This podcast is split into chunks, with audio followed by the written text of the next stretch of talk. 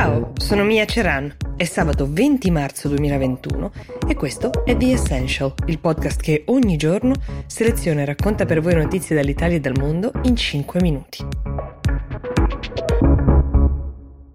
Potremmo dire che la puntata di oggi è interamente dedicata al tema della qualità della vita, un tema non da poco, visto da angoli diversi. Allora iniziamo. Ogni anno le Nazioni Unite finanziano un report per valutare quali siano i paesi più felici al mondo. Si chiama World Happiness Report e per il quarto anno consecutivo quel primato va alla Finlandia. Questa volta è seguita da Svizzera, Islanda e Paesi Bassi nella classifica. Vi conforterà sapere che 9 paesi su 10 nella top 10 sono europei, il decimo è la Nuova Zelanda. Crollo per il Regno Unito che passa dal tredicesimo al diciassettesimo posto, chissà forse effetti della Brexit.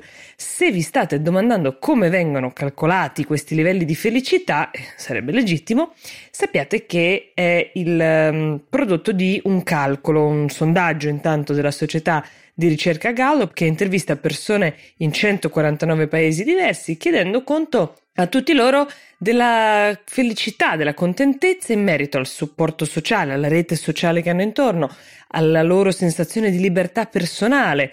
Il PIL del paese entra nel computo, ovviamente, così come anche dei fattori negativi come la corruzione sono considerati un indice di, ovviamente, uh, riduzione della felicità. E poi ce ne sono molti altri. Il paese più infelice al mondo in questo momento è considerato l'Afghanistan, secondo questa ricerca, seguito da Lesotho e Botswana. Complessivamente pare ci sia stato un incremento della felicità in Asia invece, perché 22 paesi asiatici sono risultati più felici dell'anno passato, una realtà che però non vale per la Cina che si è spostata dall'84 al 94 posto. È chiaro che la classifica di quest'anno è stata pesantemente condizionata dall'avvento della pandemia ed è per questo che molti dei paesi in testa sono quelli con una rete di welfare e un senso di solidarietà statale, se così possiamo chiamarla, molto alti. Poi la Finlandia in particolare un paese di soli 5 milioni e mezzo di abitanti che ha gestito molto bene la pandemia con soltanto 70.000 casi e 805 morti. È un successo che indubbiamente ha inciso sulla percezione della felicità dei suoi abitanti.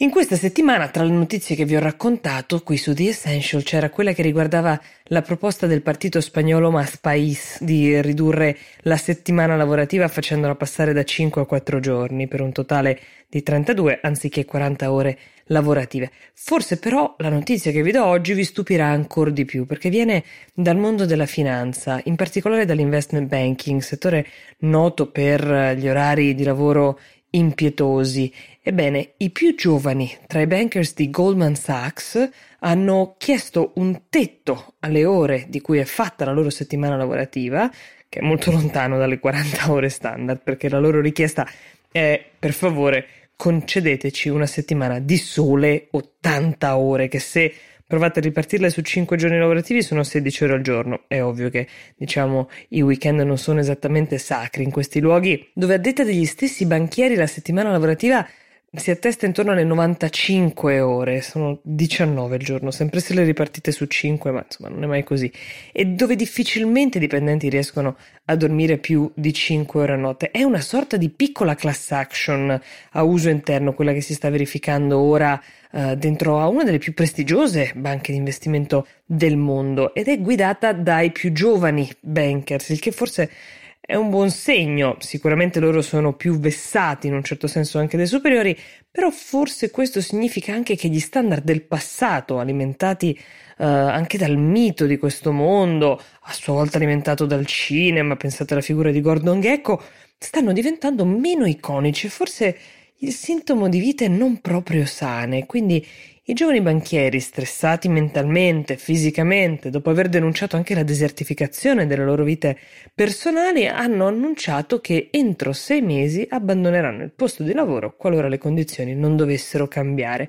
È il tentativo di fare una rivoluzione culturale in un ambiente molto molto complesso come quello di Wall Street perché anche gli stipendi che spesso sono molto molto alti saranno ridotti a fronte di una riduzione delle ore di lavoro quindi potremmo dire che anche la feroce competizione per un posto di lavoro che storicamente ha anche garantito guadagni che raramente si vedono in altri settori sta cambiando.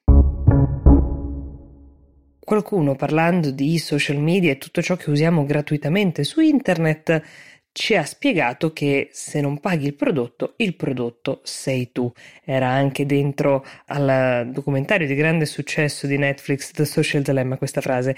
Ne discute insieme al professor Pollicino dell'Università Bocconi Alessandro Tommasi nella puntata che trovate da oggi su questa stessa piattaforma del nostro podcast Actually. Buon ascolto e buon weekend. A lunedì.